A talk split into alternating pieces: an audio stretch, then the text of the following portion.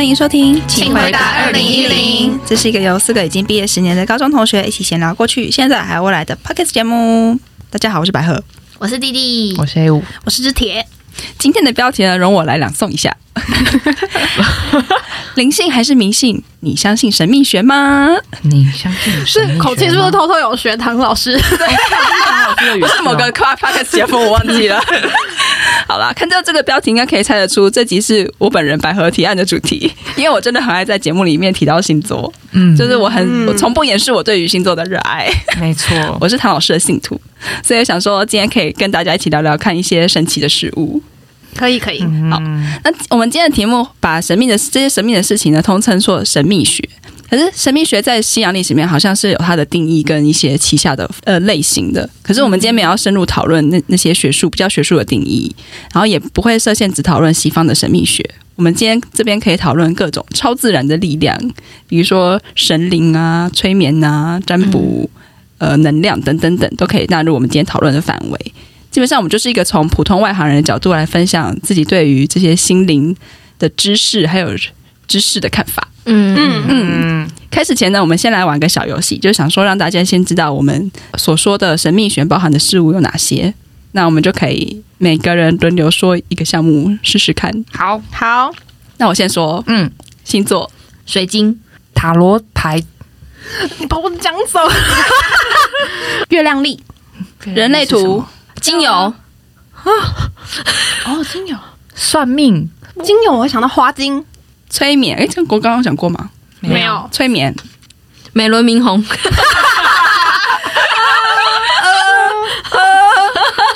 想想看，超自然的力量，超自然的力量，超自然的力量，可以帮你来风水。你要被淘汰喽！我关落音，关落音。啊，算了算了算了。气功越来越歪，不要再乱说。也要算算，对啊，那是能量有关的、啊。哦，是哦，好，那我也知道。你干嘛瞪我？那我也知道。脉轮啊，萨满、太极拳、太极拳、太极拳、太极拳是运动，就是太极有气吗？太极对，太极有气。对，但瑜伽，诶，瑜伽有一点啊，是哦。哦、有一些灵性上的修养，嗯嗯，生命灵数哦，哦前几天有听到，好怀旧的词，那个好，再一轮就好，再一轮就好，好，那个秘鲁圣木，圣木啊，就是哎、欸，我好痛苦的感觉，他不行了，魔法，魔法，魔法算哦。魔法师啊，魔法师，黑魔法，真魔法，哈利波特那种吗？就是在地上画那个符号，那个碟仙吗？碟仙哦，碟仙应该也算哦。好好，碟仙。刚刚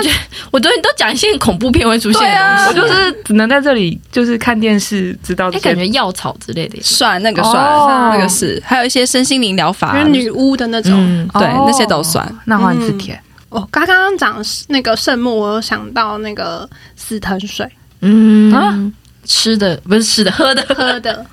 对，所以我们今天的讨就是大家大家就是知道我们今天讨论范围非常广泛，真的超广，讲出来就觉得好多，全部都包在一起聊给你听啦，不一定很深入啦，就是我们都只是略略的，我们也是神秘学好玩而已，分享我们自己的一些体验。嗯，那第一个部分呢，我们就要聊聊看我们生活中曾经接触的一些神秘学。那我现在想想要先来问问大家，你们在生活中有接触过一些神秘的力量吗？有，嗯，有有，可是可能不一定是真的有获得力量的，但多多少少都是有接触到。对对对对，以接触来说的话，还是会有碰到的。没错，我想大家应该出生的时候，就是家里的人就会去算命。算至少算名字嘛，我的就是算命师算的。首先会先算名字，在你还在怀胎在妈妈肚子里的时候就会算名字。嗯、呃，后来长大一点点，可能国小的时候我有被带去算命，然后之前有分享过，就是我被算了说就是会当女企业家。但是其实难怪你那么喜欢创业。但是其实哎哎、欸欸、是耶，一直被洗脑。但其实。同一个算命师有告诉我妈说我的命盘里面有三个食神我是弟弟我也有食神、呃、因为食神就是好吃懒做、哦、对，有三个那怎么办？应该说很很enjoy 很享受、哦、很享受吃，没有不好，他说没有不好，因为如果你有食神然后但你很愿意自己付出去、呃、取得这个好吃的东西也是好的，那我也要去算命，但是你有可能容易满足、嗯、所以就不一定会进行到最后一步哦创业自己中的创业家那你们算的是紫微吗？我不太记得，他就是一般的、oh, 就是算命师 OK OK 还有分、oh. 嗯，但是他有说三个食神有点惊人，就一般可能他两个然后我居然有三个这样就是有多爱吃是牛吗？什么三个位置？ 但, 但我后来就算他们也有说，就是所以我可能还蛮容易找到好吃的东西，就是可以跟着我跟着你走就没错，对对对对。然后刚出社会有算过塔罗牌，这个应该呃是大家共同的记忆，就是在场的四位也有，的另外三位也有去过这个塔罗牌姐姐，这样没错。跟同事的话，因为我不知道广告台上还蛮多人在接触矿石跟宠物沟通，就是有跟矿石工作人员跟宠物沟通这样，所以呃在这一块他们就是看他们的分享我也呃觉得蛮有趣的，然后也是一直都在追踪。我们那个朋友肉就是插画师，他有研究人类图，所以跟他接触的时候有因为他就是大概知道人类图是什么东西。然后我去年底刚认识，就我刚刚自己有点名的那个月亮历，就是玛雅月亮历是呃，就玛雅人的年历的一种。可是你之前为什么没有写说是透过谁认识的啊？因为就是我男友我直接不倒不想要讲是男子对，而且哦，因为男友跟我分享的时候他是说就是他们在聚会场合然后认识了这个历法。先解释一下月亮历，月亮历它是一个呃算出你的调性之后，它会同时算出你身边有四个伙伴的属性，这四个属性的人会成为你的伙伴，可能在不同层面上是伙伴，就是比如说呃个性上啊，或者是说事业上啊，或是人生成长上之类，就是他会算出你不同的伙伴他可能的调性。他分享这个给我是因为他的朋友群里面呃有一个人说他身边的所有人都是在这符合这四个调性的、嗯、就是譬如他的男友是其中一个，然后他的、嗯、呃事业伙伴算他助理是一个，然后跟他们这一群朋友里面呃有几个人是另外一个，所以就等于四个调性他都有找到。呃我男友就是在那个现场也算了他自己的调性，然后他自己偷偷帮我算、哦、然后他就算出我是他的其中一个就是伙伴这样子、哦嗯、然后我就觉得蛮有趣的，就他跟我讲完之后我就想说哎、欸，所以这两个伙伴关系是什么关系这样、嗯、然后就有看到呃、嗯，看完之后我就觉得好像还蛮有趣，跟呃好像真的有一点点相关联、嗯、对不对、呃、因为他是属于比较就是算出来他的调性是比较灵性开发类，然后我是比较实际类的，然后我们两个有点像是互相协调调和的一个伙伴、嗯、所以就是我们两个因为这个关系呃，可以有机会互相拉到比较平衡的状态。就是看到这个之后我就觉得、欸、好像蛮有趣的，然后我就自己看，然后就在查我的身边的朋友，像弟弟就是其中一个调性这样、哦、我是黄手，他的、啊、他的上次那个对对对，我是蓝手、嗯、我忘记我是什么了因为这样就觉得这个月亮历也蛮有趣的、嗯、对，是从我男友那里认识的被他推销、欸、那换 A 五。我的话其实我跟知铁的重复蛮雷同的，像刚才说小时候去算命、欸、但我看到你写 你, 你去算命是算名字不是我啦，因为是我爸哦、oh, ，就是在你还没出生前，一定要在你出生前就算了。对对对。但我要分享我的名字，其实是我妈自己算的。什么意思？就我妈有买那个姓名学的书，哦、然后她自己帮我算了我的名字，决定出来的。那有什么意义吗？对她，呃，她说就是。因为算命其实没有什么意义可言，他就只是算、嗯、呃这个对小孩的好处是什么，哦、然后他就说哦好像是会很孝顺。我想说这个妈妈自己好养生，好酷哦！因为我们说我们家第一个小孩，然后呢，嗯、他们我爸妈就让我们比较重视，想说第一个就重视一点，所以出生的时候他就包了红包去找算命师，给出了我现在这个名字。但具体来说，我这个名字有什么意义或有什么特别的好处，我还不知道。但我只知道是算命师算的这样。但是我记得算命师算名字会给一张纸，嗯，上面会写啊。那我回再 回, 回去找找看，我再回家问看。所以我的。一开始的起源就有跟算命算有勾稽到吧，是叫勾稽嘛，然后勾稽就是相关联到什么词啊？我没听过这个词，是什么？对啊，什么是勾稽啊？勾稽、勾结、哦、相关的，就是你第一次生命中最早跟算命有相关的。然后之后就是我们家其实没有什么特别的宗教信仰，所以我之后也没有特别跟神秘学也有接触。到大学的时候，又要讲到我们以往的那个时候了，之前有讲过的那一段，应该是知铁建议的吗？还是百合建议的？他们就说哦，他们有去找那个塔罗姐姐算一些塔罗牌，然后我也可以去试试看。是我哦，原来是百合，是我把塔罗姐姐带进大家的生命里、啊。对，所以我们的塔罗姐姐都是同一个塔罗姐姐。对。然后我就去找了塔罗姐姐算塔罗，然后那个时候还蛮神奇的，她就跟我说你现在没有灵魂，你要去找你自己的灵魂、嗯、找到灵魂之后你才会知道自己要做什么。但我那时候也算半信半疑，就觉得哦好有趣哦。然后她跟我说的一些我现在的状况跟我呃实际上在遇到的状况其实还蛮符合的，虽然我没有跟她讲其他的资讯。然后那时候就觉得很神奇，很像一个贴身的近距离的魔术表演。可是魔术是假的啊，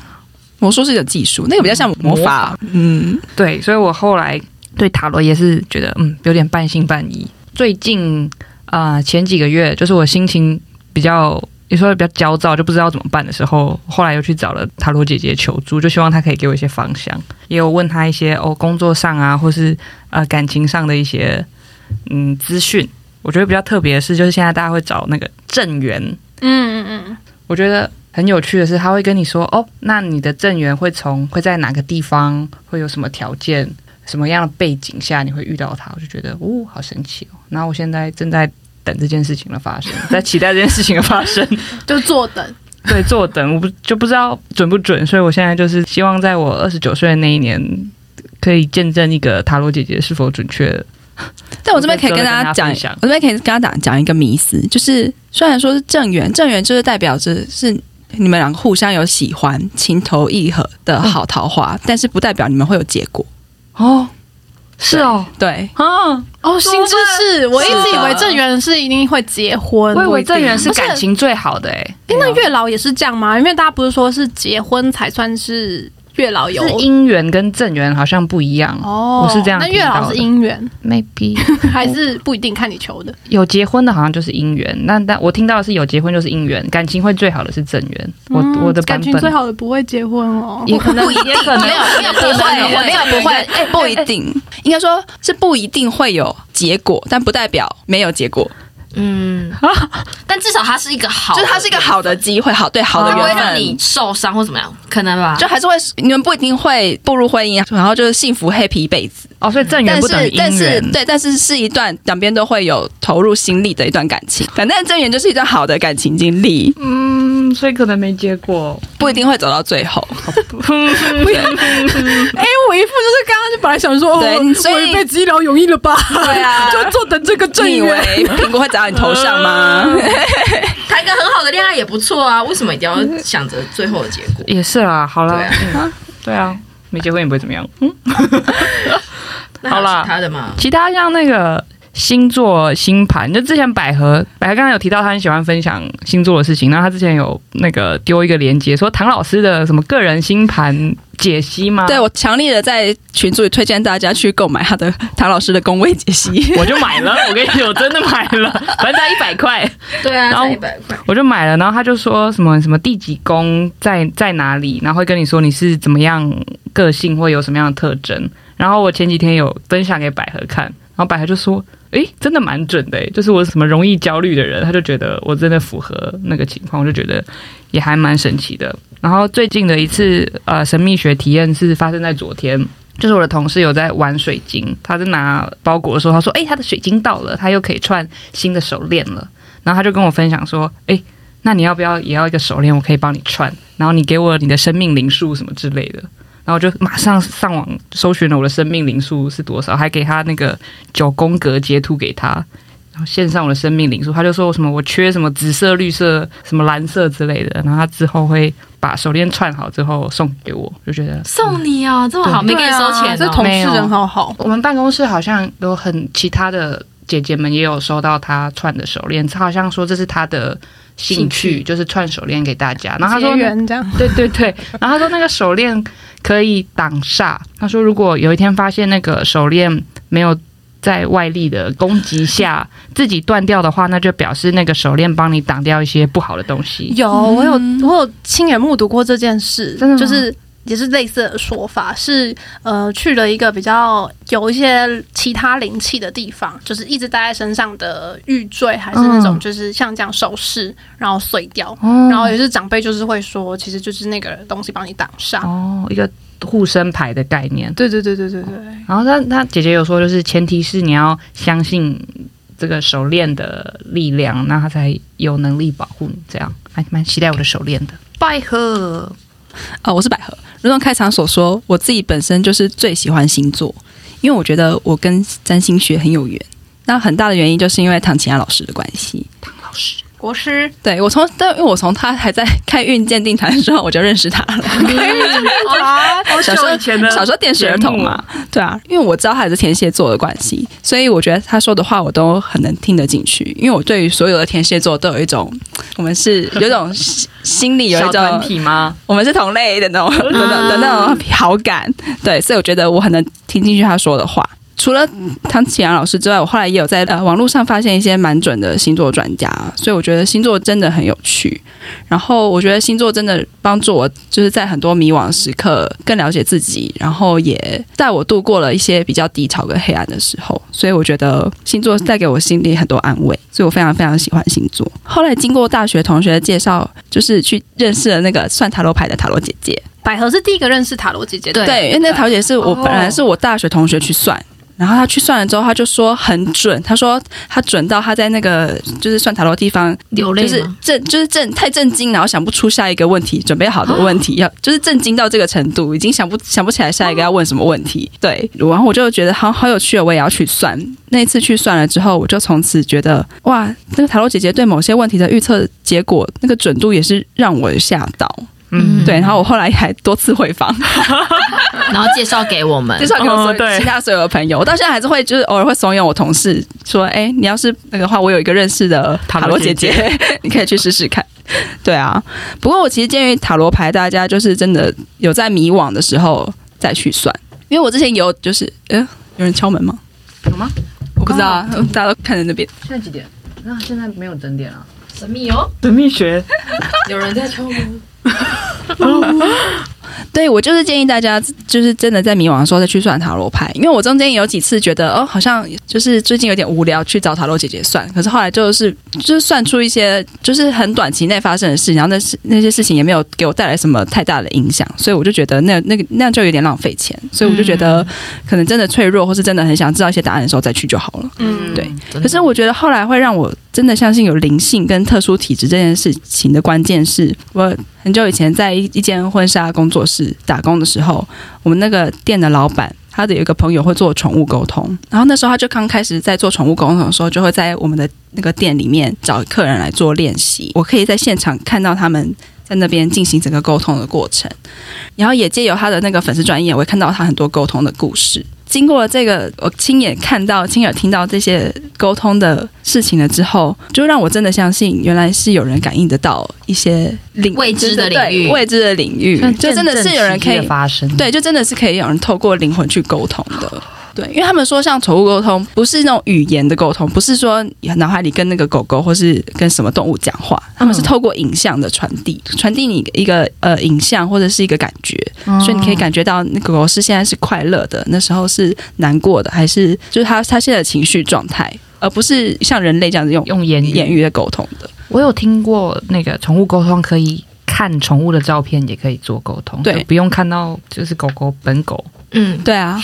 带照片来也可以，然后跟过世的宠物也可以。哦，嗯，可是我觉得外面真的，现在外面真的有有一些也是不是真的很正统的啦，哦、所以真的要慎选你的宠物沟通师。虽然我没有宠，我本人没有宠物，嗯、对啊，但是我看到那个就是老板的朋友，我觉得我相信他是真的做到这。有些人会问小孩，就是还不会说话的小孩，婴儿，婴儿吗？对，哦，就是想知道他怎么了。也可以问类似那种像宠物沟通，还可以帮你解婴儿婴儿现在想说的话是什么。对，可能以前就直接拿去修肝，然后现在就是可以多一个管道。对啊，我觉得我生命中比较就是真的影响我比较深的可能是这些。嗯嗯，那弟弟呢？如果要讲最早，就是刚刚大家从最早嘛，我先就不讲名字算命的。然后我觉得我最早是小时候，我妈也是很爱看开运鉴定团，嗯，我妈会觉得好好玩。开运鉴定团到底是它里面讲的就不一定只有星座嘛。那我我记得那时候比较印象深刻是在讲面相哦，对，我知道那个老师哦，面相戴眼镜的那个黄尤福老师，黄尤福老师是的，他是说耳垂大就是是代表很有福气的，哦，对，所以我妈也是从小就告诫我说不要去打耳洞，她就说耳垂大的比较不适合打耳洞，嗯，如果你耳垂没有很大反而适合，嗯，就是让它延伸。然后呢，那时候我就觉得我妈说，哎，欸，那就我们家的话应该就走弟弟就是耳垂最大，就是最有福气这样子。然后那时候我听到这件事情，我就觉得那我要让它更大，我就每天就是去学校的时候，我都记得我就两只手一直拉着我的耳垂，一直很用力的拉，然后每天就这样上课，同学都会觉得我很奇怪，就是我不知道有没有用，但我觉得真的好像有越来越大。然后呢，我还会去拉我妹的，啊，所以长大了吧，好性哦，自然的。因为我妹也没有一开始没有什么耳垂，但我每次回家的时候会帮她拉，可能看电视的时候帮她拉这样子，然后就觉得好像越来越大。这真的是可以这样长的吗？因为我就相信了嘛，所以我就去做这件事情，嗯，或者是我可能就宁可信其有。然后还有一个就是生命线，就看手相。嗯，对。然后因为那时候我就知道说生命线就是可能就是代表你的寿命嘛。然后因为我很怕死啊，所以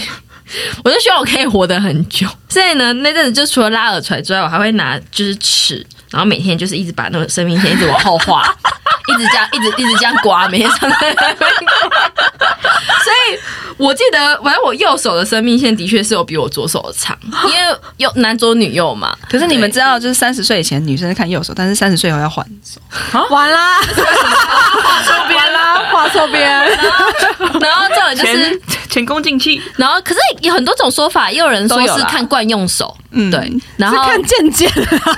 两边都可以看，两边都可以看。然后，然后我那时候就还试图想要去刮我妈以及我阿嬷的，就是我就很怕我阿嬷会死掉，因为可能看我阿嬷的生命线很短嘞，欸，就会想要把它刮长一点。然后还有我妈，那我妈就是说我不要活这么久啦，就是她还觉得我很烦，可能我脑波偏弱，所以我就会觉得，哎，欸，有人跟我讲一个什么事情，我就会宁可先相信再说。嗯，对。星座的话，可能再晚一些些，但我觉得我最早接触星座，可能不是开运鉴定团，是国小的时候会有那种类似邮购单还是什么的，会传下来五十块的书，啊，或一百块的书，啊，这是以前的东西。对，然后我就是会买五十块的那种星座占卜的，因为我可能也是跟风买的。有些人还会买什么颜色占卜什么，就是都很小一本，然后就是五十块而已，然后就乱买。然后那时候买了，其实也不知道那是什么东西，顶多就是在那边看，它会有个配对表，是什么处女座最配对的星座是什哪些星座，嗯，然后那时候就会在那边看，当初可能国小暗恋的男生的星座是什么，然后看跟我配不配。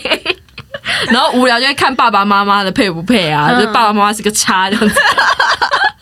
就是类似这种了解而已，就小时候啦。到后来可能长大一点，就是我觉得开始会需要，就是这个都偏好玩，那开始到需要，就是觉得有一些问题想要解决的时候，才会想到可以从这个管道。刚好第一次接触就是百合推荐了我去算塔罗牌，就那时候刚好为情所困，可是我就是耳根很硬的人，身边的朋友跟我讲都我听不进去，就很想要一个陌生他人用绝对客观的视角跟我讲这个人没结果或什么的。那我身边朋友跟我讲，我都觉得啊，那就是你们对他有偏见，或者你们太了解我。对，所以那时候去给塔罗姐算，第一次去算的时候，就是我也是有被吓到，因为其实你只要在心里默念那个人的名字跟什么出生年月日这样子就好了。但是塔罗姐就是直接非常认真的跟我说，这个人就是很烂啦，没有机会啦，他就是想来玩的啦，他有女朋友啦，直接把他的背景资料全部都明确的讲出来，然后我也有吓到。虽然我那些东西都是我早就知道的事情，但我在那一瞬间就有一种，嗯，连你都这么说，就有一种自己被点醒了。而且我记得那时候 我, 我抽到一张牌是，他说是要水皇后，就是我是一个皇后坐在一个王位上，可是底下是水。嗯，所以他说你就是你这个这张牌就是你就是你现在的状态，你觉得自己好像有有什么样的地位，但其实那都是流动的，都是不稳定的，随时会翻覆。我觉得那塔罗姐是一个讲话很直接的人，但他不是凶，他就是直接告诉你不要再留恋这个，就是我们我们赶快往前进吧，我直接帮你算未来正缘什么时候来这样子。对，然后那时候就是直接告诉你这个不可能，但他给你一个希望，不会就觉得哦我现在就是一个绝望的出去，就是反正这个就没结果啦这样子。他给你一个展望说，哦，你可能二十五六岁的时候会有机会遇到一个正缘，对，那我那时候才可能二十二岁，我就觉得哈还好久，要等几百年啊。真的，但是我有等到，就是总监是在塔罗姐姐的预估范围内的，对，所以就被验证的那一瞬间有吓到。而且那时候塔罗姐姐是跟我讲说什么，你的正缘现在在地球的另一端，它还没有出现在你的生命中，所以你就不用再笑寻我说哦，我现在要从我的同学里面去找，从我大学同学里面找，从我的现有交友圈去延伸。他说你不用想这些，你现在也没有什么可努力的空间，就只要等待那个人出现就好了。所以就是有让我就是有慢慢放下，就是好，那我现在可能就是可以先把我的注意力先集中在别的事情上面。我觉得是对于有想要迫切解决的问题的时候是可以一个方式。对，然后我觉得到近期我接触水晶然后瑜伽，我觉得是比较偏向是嗯会得到一个平静。对，因为我觉得我最近好像没有那么迫切想要解决的问题，就是面临什么很重大的抉择什么的还好，或是迷惘还好，顶多就是烦躁或是对自己生命的一些不稳定动荡啦，会有一点不安或烦躁而已。所以我就觉得是也可能自己心理作用，但我就觉得反正自从我开始买水晶啊，或者是有开始接触瑜伽之后，我就会觉得最近好像真的不太有什么事情能让我的心情有起很大的波澜，对，都还蛮稳定的，就会觉得是一个很让自己维持平稳的状态。后面两个我觉得是小幸运啊，就是精油跟美轮明宏是带给我小幸运，这是美轮明宏的受益者对所发的言，因为不是所有人都有受益，我这边是没有受益到啦，所以我换桌布了。对，就是我换了美轮明宏的桌布之后，我就中了尾牙五万块，差不多，很超级唯一大奖，不是说还有其他大奖，就是全部员工最大奖。我是一开始先有个同事中了一万，他有换美轮明宏，然后就说大家快换，然后有些人就会在那边不信邪或是换别张，那我就想说你换哪一张，我就是认真换跟他同一张，而且是桌布跟里面都换，里外都换、oh. 对，然后在那时候抽中的时候就觉得哇，这是一个小幸运，然后后来就不敢拿掉就觉得生活中还是有一些小确幸还不错。但也有人换了没有中啊，我就当作是相不相信的一个力量吧，或者什么的、嗯、然后那时候同事还一直说，因为我那时候头发是金发，他们就说我知道为什么，因为你本人就是美轮明宏所以你换你换才有用把头也换了，反正就很好笑。然后那时候反正过年刮刮乐也中了五千块，反正就、哦、就, 就, 就有一些小偏财，然后就觉得很好玩、嗯、对。然后精油其实也是嗯，因为其实大部分很多人都喜欢精油，但是他不一定有把它当作是有什么功效。但是我有买过几个牌子的精油，它他们不是大品牌，但是他们是有一些反正就是那种女巫调的精油草药哦，对，或者他有做一些仪式过的精油那种的。我就觉得有一阵子可能比较迷恋这种东西，比如说它会带来幸运会带来财运的这一种精油、哦、我就会看到财运就会有一种好买，然后就会回家点蜡烛什么，就是就是会想说反正就是精油嘛，本来就是一个可以使用的东西，然后又可以当做一个许愿的寄托。对，所以我就是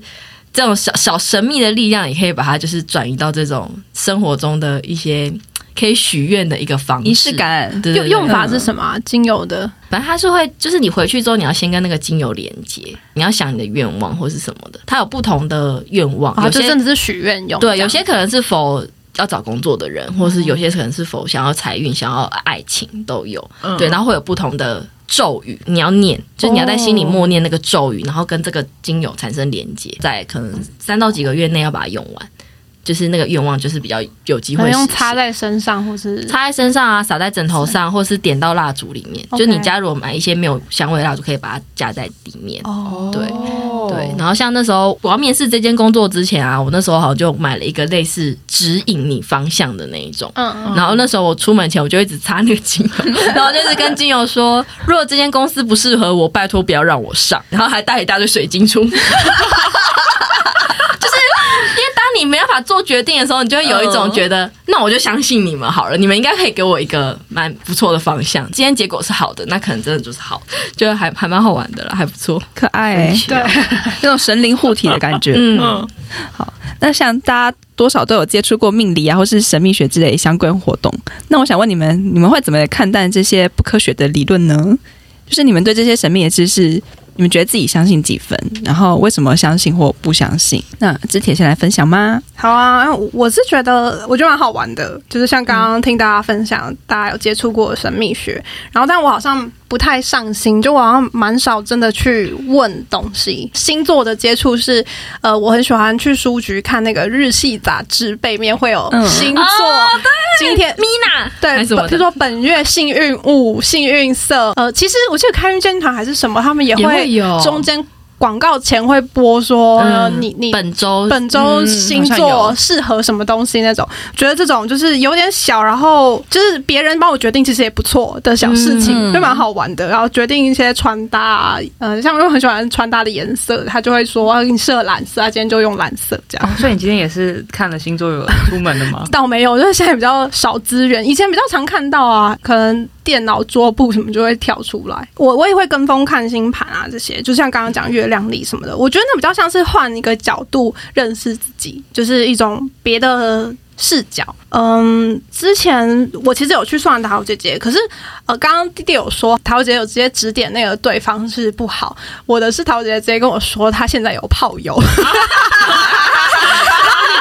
然后我当时，然后我当时就想说，对，就是怎么连这都知道，然后以及我 无, 无从求证，就是我要怎么知道他到底是不是有炮友？对，但蛮好，蛮有趣的啦，就是很酷的塔罗姐姐。对对对对。哦，我上次去找塔罗姐姐的时候，塔罗姐姐说，因为他们有都是地福灵在跟他讲事情，然后所以说不能带食物进去，带鸡排这种太香的话，地福灵会不专心，所以会比较不准。对，所以可能有些小眼线们在看他是不是有炮友。蛮有趣的。呃，我算是相信这世界上有一些无形的能量移动，呃，不管是像刚刚说灵啊，或者是说气啊，或者是呃脉轮，就是你自己有没有感知到这个的能力这样。然后但是可能我觉得我还是比较像麻瓜，所以我我觉得就是麻瓜人类的确是不太容易感知到或是运用它们，就是可能要练习啦，就像譬如说从高中其实可以去学的，就是也许要去做练习才能够学会感受到那个能量的转动。对，但就是算是相信有这件事情，但是是不是非常非常上心或是非常非常迷信，好像还好。嗯，那A五你嘞？我的话，我也是对就是命理神秘学觉得很有趣，然后很神奇，就是当见证一些奇迹发生的时候，会觉得哇，怎么会这个样子？但是准确来说的话，我算半信半疑。然后我相信的话，只相信对自己好的部分。我觉得也算是追求内心安定，然后增加自己自信心的方法一种。嗯，所以说呃，好的事情我就 OK， 现在我是最棒的，你现在说我好，那我一定运气超棒，所以我现在做什么事情都很顺利。其他嗯，说最近可能运气比较不好要小心，那我就选择视而不见，就觉得嗯，没有这种没有这种事情会发生。所以都是以我会发展顺利为基准在看待这些事情。其他的话，像刚才你说的有运气在呃、在跑嘛，有气流，对，有气流在跑。其实我好像呃也比较偏这个，我是相信命运的人，然后也相信运气，就是冥冥之中好像会注定某一些事情会会发生，然后谁会可能会相遇这种事情。然后但是这些东西对我来说并不是呃无法改变的，是可能我们在互动之中有什么运气或气流，其实是随时都在发生变化。所以大家不是说会什么积阴德吗？所以我觉得这种东西好像是随时都有东西在累积、在消耗，然后在移动的。然后所以就平常再多做好事，就怀着善的心这样。对，在善的心，然后希望有善的运气可以朝我这边涌进。真的多做好事真的很重要，是对改运有帮助的。嗯，所以还是相信这些神奇的小，嗯，就是这样。那么百合呢？好。嗯，百合我的话呢，我觉得比起运势啊，虽然我好像表现出来好像我很相信这些就是星座啊塔罗表现得很相信，但其实比起运势，我觉得我更重视这些学问是不是能够帮助到我，不管是帮助我认识我自己还是安定我的心。因为我自认啦，我对这些事情的理解和现代占星学一样，因为有相对于现在占星学的就是古典占星学，然后古典占星学好像是以预测事件的发生为主，但是现在占星学呢，网络上有作者写说是以心理治疗和成长为目标的占星学，所以它其实更强调人的自觉。然后我觉得人的自觉是对我来说是非常重要，而且也是很有趣的。我后来自己就是想出来的一个理论是，其实我们出生的时候，我们对于我们自己来说也是一个陌生人，因为我们不是循着我们自己的 意, 意愿出生的，所以我们出生的时候其实并我们很快就被丢到这个世界上，跟爸妈互动，跟新的人互动，可是我们很快去接受外在的新的刺激，可是在这个过程中我们可能没有真正的机会去好好的反思说自己是谁，自己是一个什么样的人。所以我觉得我们每个人都应该花时间去了解和学习怎么跟自己相处。以前常常会听到不相信星座的人说，哦，命运是要靠自己去创造的，可是我觉得就是因为命运是你自己去创造的，所以你才应该要更花时间去认识自己，因为我觉得只有我们能够掌握自己的性格的时候，我们才能够活得更坚定，然后也更有方向去做选择。那像对我来说，星座就是很有用认识自己的方法。然后我也觉得每次我在看那些星座运势啊，或者是看唐老师的星盘解析的时候，我觉得那些他的资讯在我身上可以，我可以体会到某种程度的真实，那这对我来说就是真的，对啊。那如果是以我看待其他人来说，我觉得星座就提供给我一种安全感吧。然后这个、嗯、这个说法其实是理科太太跟谢颖轩他们的访谈影片有提到的，因为谢颖轩就是一个比较感性的大脑，然后理科太太就是很很理性嘛，那所以理科太太一定是不相信的。然后中间谢颖轩就问他说，那你不会想要去问别人是什么星座吗？因为像谢颖轩他自己，他就是会想要透过先知道一个陌生人的大概的星座，得到一种安全感。然后我觉得对，就是那种安全感，好像你大概知道他的一个轮廓，嗯，你大概有一个就是有个感觉他是一个什么样的人，然后会让你觉得哦，至少他不是一个完全一个未知的谜团这样子。嗯，对，我觉得对我的人际关系上是稍微有一些帮助的，对啊，我自己是这样。所以我觉得我看星座或看这种神秘的东西，我觉得还是以人为主啦。我我我觉得最终还是要回到人这个事情上面，因为比如说像唐老师他看星盘啊，他不会拿到一个人星盘就知道他这个人的一生是怎么样，嗯，他不会透过一张星盘去断定一个人，他一定是说他边听你的故事，然后边看你的星盘，然后说哦，你为什么会发生，你你可能是你的某种性格造成你发生这些事情，那可能是因为你的心的宫位在这边，所以你特别感知到你生命中这些事情会让你特别有感觉，对，大概是这样子的。我觉得人本身还是比较重要。嗯，弟弟呢？我我其实也差不多，因为我通常都是刚刚讲到，就是我是有遇到一些问题的时候，会比较想要求助于神秘学。当然我，我我不是说只求助于它啦，就是会有多方面的去剖析自己为什么会遇到这样的情况，或怎么样，或是下次可以怎么样可以更好。但是我觉得，呃，它就是一个认识自己的方式，可以让自己得到一个平静。但是我觉得开放的心态是蛮重要，就是我也不会把它当作是唯一参考值，就像我去认识其他人，我也不会把它当作唯一参考值一样，嗯，就是你只是可以多一个方法而已，也可以满足一些好奇心啦。因为我觉得，就是我可能对于这种未知的领域的事物，是会一直有一种好奇的感觉，我会觉得那很吸引我，很想要知道那些我不知道的世界是什么样子。嗯，对，可以推荐大家一个电影，就是我之前有看过一部纪录片，是玛丽娜的巴西幻之旅，她是一个行动艺术家，她就是走访了南美洲几个有在用非科学性疗法治愈病患，或者是进行一些自然疗法的一个，总之它是一些非传统医学或是非传统科学可以去佐证的一些有在帮助别人的人们，对，可能是灵媒，可能是萨满，可能是一些他们也不会特别觉得他们自己是什么伟大的人，可他们有在帮助别人这样子。就是你会看到一些很很不寻常的事情，就是你没办法用常理去判断它，可是你会在那个过程中不会觉得他们是什么邪教，或者是他们是什么在怪力乱神，你你会觉得他们在那些过程中的里面的人都看起来很平静，那个信信念或是那个信任的力量很很强大，对。所以我觉得你如果可以找到一个让你自己有嗯，那个安全感的那个样的力量的话，其实是对生活是有蛮大的帮助的，对啊，大概也是跟百合或者是大家的感觉其实也差没有差太多，对啊。我觉得其实这种神神秘的东西跟宗教信仰其实都差不多，我觉得最重要就是要帮助大家向善，培养一个善良的心，嗯嗯，成为更好的人，对啊。呃，下一题我想要问大家，就是如果你们是稍微对这种无法被科学佐证的事情比较相信的人，你对于那种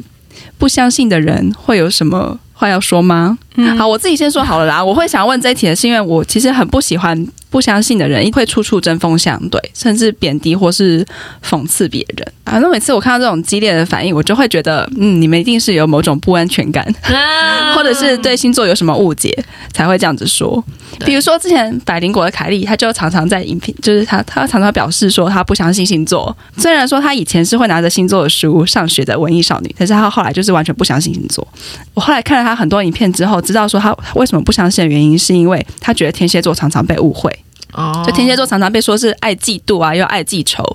城府很深，这样子他觉得有一种被污名化的感觉、嗯、我知道这个原因之后，我就稍微比较可以同理他。尤其是天蝎座，我本人就常常真的会有一些比较奇怪的标签贴在我们的星座上面，可是你去深入了解的时候，就会发现其实听起来好像是负面的形容词，其实不一定都是坏的。比方说有心机这件事情，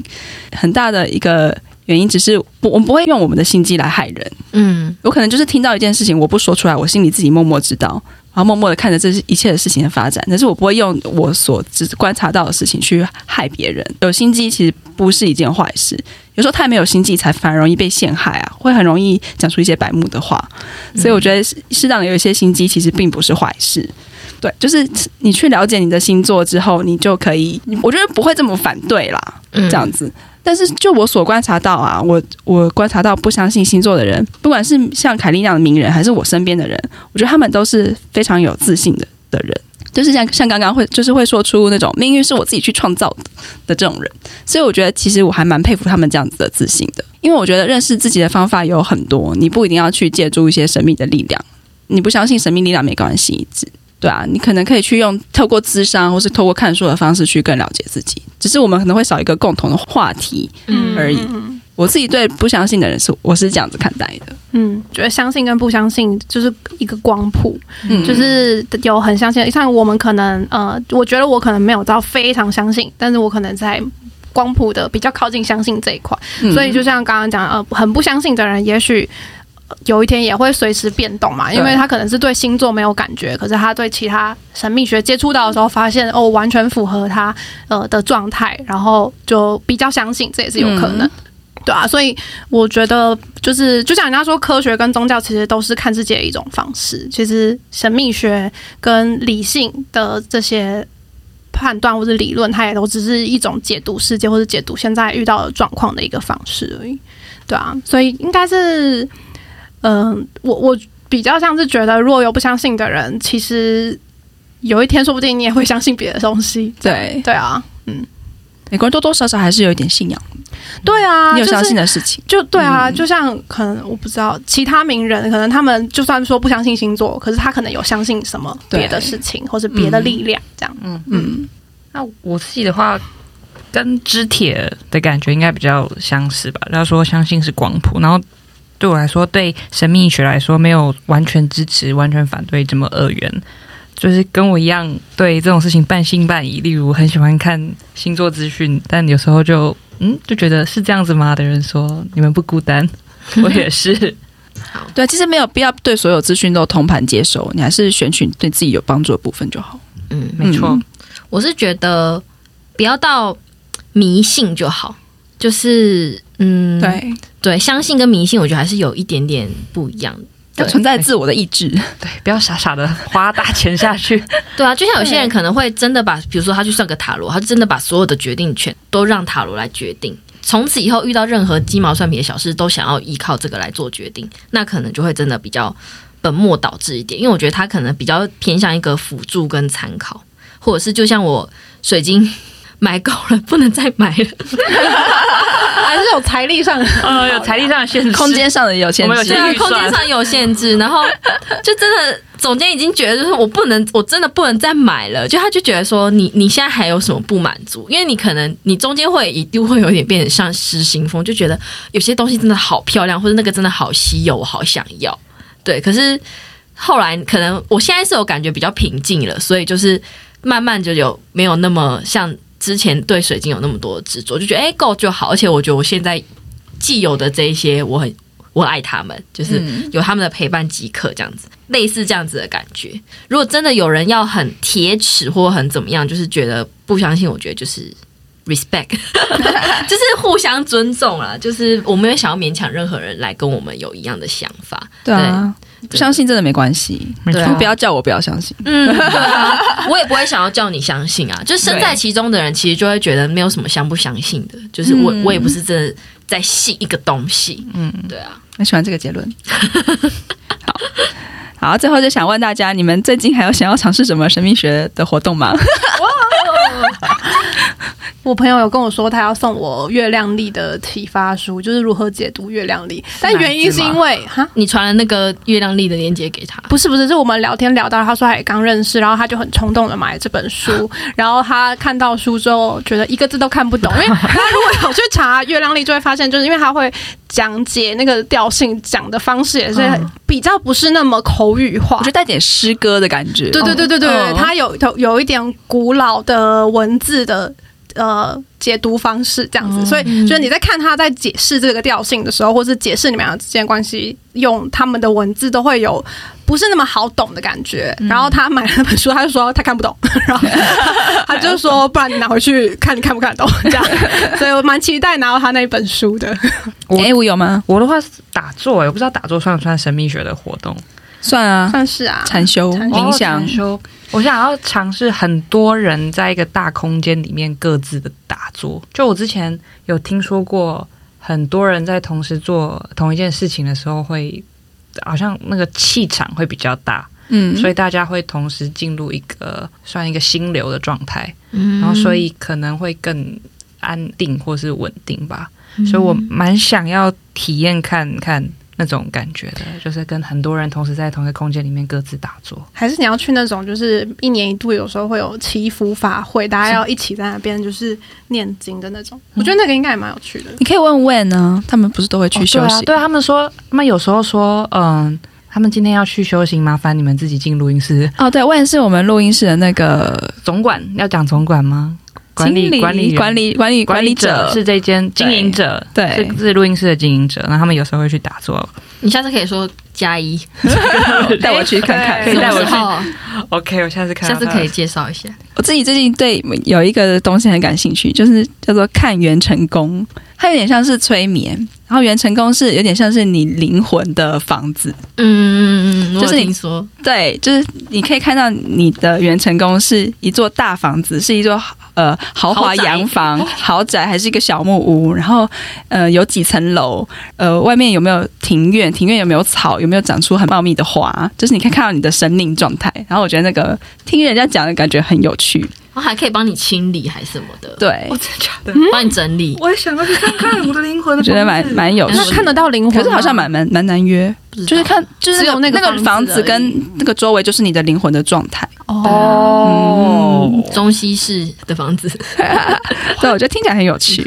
然后我一直在做瑜伽，对我来说就有神秘的修行作用。我觉得，因为我只要超过一周，大概快两个礼拜没上课，没上课，我就会感觉到我最近心神不宁，好像很容易暴躁易怒。所以我，然后我就知道哦，有我该去上课了。我我这个礼拜还没有约课，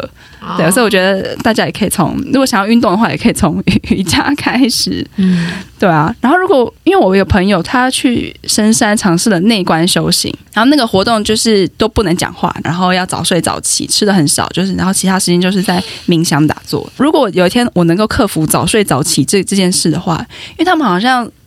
四点后就不能吃东西，然后九点就要准时睡觉，早上四点就要起来，就之类的。我有我有点忘记确切的那个 schedule 是怎样，但是就是要非常的健康的生活。所以如果要是能够克服早睡早起这一点的话，我其实会蛮想要试试看的。嗯，对啊。弟弟嘞，我有列死藤水，刚刚那个之前有讲到，但是死藤水我觉得这种东西可遇不可求。死藤水我觉得无法哎、欸，我觉得很恐怖。啊、我觉得你要先解释一下死藤水是什么。这个给是之后再去 Google 好了啦。对对，会讲太多。但总之，它服用之后是副作用会蛮大的，是要吃的、哦，有点像迷幻迷幻的药，有些致幻物质。对，你会看到一些幻觉，嗯、或是你会进入到一个很空的状态。有些人会觉得那是接近一个神的视角的一个方式通道啦，很多萨满也会用，但有些人用了副作用很强，可能。就是会，你会整，比如说脱光衣服啊、呕吐啊，或是就是排泄等等等的，你是没办法控制的。嗯、呕吐跟排泄好像蛮常见的，对，所以那是很需要一个专业的嗯指导的人，在一个可以安全的空间才有办法执行。所以我是觉得可遇不可求，就不确定什么何年何月会有这个需求要让我要去做这件事情，对，但我会把它放在 list 里面，对。然后还有一个是连结守护灵，就是它其实也跟萨满很像，它就是会告诉你说每个人其实都有自己的守护动物，只是不一定每个人都可以感应到他们，或者是每个人的可能数量也不一样，对，因为我觉得如果可以感应到的话，感觉跟养宠物蛮像的，而且还不会死。这让我想，这让我想到那个哈利波特里面，不是每个人都会有一个动物的形体吗？ Oh, 像哈利波特它就是一只鹿，对，对啊，我觉得那很酷。呃，现在 I G 上面也蛮多，就是它会帮你看你的动物是什么，有些人可能是豹或者是狐狸，什么都有，都有可能。对，但是我还还没有付诸行动，就是因为我有时候也也会觉得怕怕，我不知道那个感应到我会是怎么样，就是万一你是真的会一直时时感觉到有个东西在，我不确定啊，那是那是会是个什么样的感觉。还有一个我我要补充，就是我很想去算前世今生，看前世，嗯嗯、哦，虽然有些人会觉得哦，看前世又没什么意义，嗯，对，可是他他们的主张是说，你看你前世其实是会有些东西是你带到这一世的，嗯。对，就是你会做出一样的选择或一些决定，然后你可以在这一世把它解决掉的话，你下一世可能就不用再面临一样的课题。所以就是我觉得这跟可能跟梦境或什么有些东西也是有点相关，就有时候你会常常梦到一些很很熟悉的梦，或是醒来会记得会流眼泪，或特会感受特别深的一些梦境。后来我就会还蛮常记录自己的梦境，因为我就觉得它可能是跟我的前世有关，对。就是我觉得这些东西也蛮有趣的，有机会也可以再跟大家分享。我有这种感觉，我也有跟你一样，就是做梦做到觉得好熟悉好熟悉的那种。嗯嗯，我可以讲一个很短的，就是我最近一次梦到的是我的阿嬷在梦里面突然跟我说，你要对你妈妈好一点，然后突然画面就一个跳转到我跟一个黑道在跑路，然后呢被警察追的路上，我们就进入到一个餐厅，然后那时候有一对情侣，然后他们看到我们，然后就直接让我们就坐他们那一桌，因为掩护我们的意思，就是我们跟他们是一起在吃饭的。然后那对情侣里面有一个女生是日本人，她穿和服这样子，等于她就是 cover 我们。后来等到他们吃完饭，他们要移动到下一个地点的时候，她就跟着我们离开。然后我一上车之后，那个穿和服的日本女生跟我挥手的时候，我阿嬷就跟我说那是我妈妈，我就在梦里就开始疯狂的流眼泪，因为我就觉得我要跟这个人说再见，我要下一世才看得到他。然后我在梦里面一直流眼泪，一直疯狂跟他说再见，可是他就车就开走，我们就逃跑了。对，对，他帮助了我 一, 一小段过程，嗯，对。然后我醒来之后就觉得很很悬，然后我就有跟我妈讲，然后我妈就说，很常有人说我长像日本人。对啊，就是蛮有趣的，蛮可爱。对啊，我觉得今天很谢谢大家陪我聊这些超自然的力量，我觉得很开心。然后脚本脚本上面写括号未卜先知，都还没聊到，很开心。这就是神秘学，因为今天很多讲的内容都是我平常洗澡会自言自语的时候讲的事情。